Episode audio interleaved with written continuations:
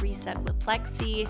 Today we're diving into the concept of living a soft life, exploring the meaning and why it can be incredibly beneficial to your overall well being. So, what exactly does it mean to live a soft life or being in your soft girl era or being in your soft girl season. I'm sure you've heard a few of these phrases from TikTok, and at its core, it's about finding and embracing a gentle, patient, and compassionate, the feminine energy approach to life. It's about prioritizing self care and setting boundaries and finding contentment in the simple pleasures of your day to day life and being present and grounded in the moment and worrying less. Living a soft life means letting go of the constant hustle and pressure of society that often plagues our existence and dampens the quality of life. Living a soft life is really about finding balance and creating space for whatever brings you joy and relaxation in your daily routine. It's about embracing rest and slowing down rather than constantly pushing yourself to do more and to be more. And it's important to note that living a soft life doesn't mean you're being lazy. It doesn't mean you're avoiding responsibilities.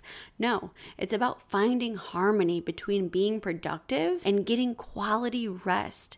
And it's about acknowledging that your well being and your physical health and your mental health is just as important as your achievements, whether it be career or educationally related. So, a few ways that you can indulge in the soft life phenomenon is by putting your phone on silent as soon as you get off work. Another way is to save save and protect your energy when someone catches an attitude with you, or if you can feel someone getting on your nerves or just constantly giving off bad vibes, avoid them the best that you can because you're living in your soft girl era. You don't have time for any type of negativity. This is where you become very heavy on creating boundaries. Another way is to come home after work and go straight into self care. Put on a robe, put on some music, light some candles, put on a mask, make some dinner, put on a rom com or maybe read a book, but definitely try to stay off social media as best as you can. Going for walks and being out in nature, meditating, journaling are also great ways to indulge in the soft girl era. Saying no to events, outings, and people,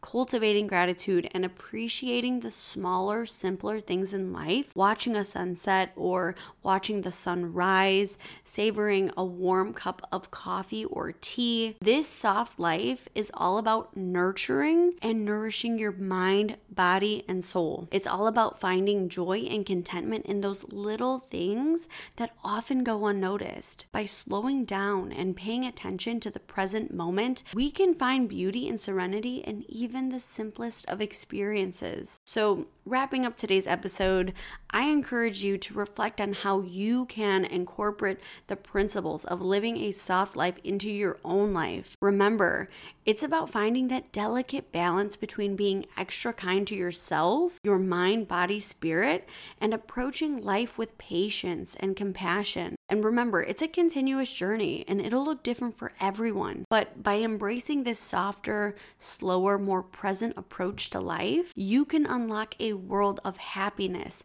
self love, higher self worth, confidence, and fulfillment. So I hope you enjoyed this episode. Thank you for tuning in. I'll see you next time.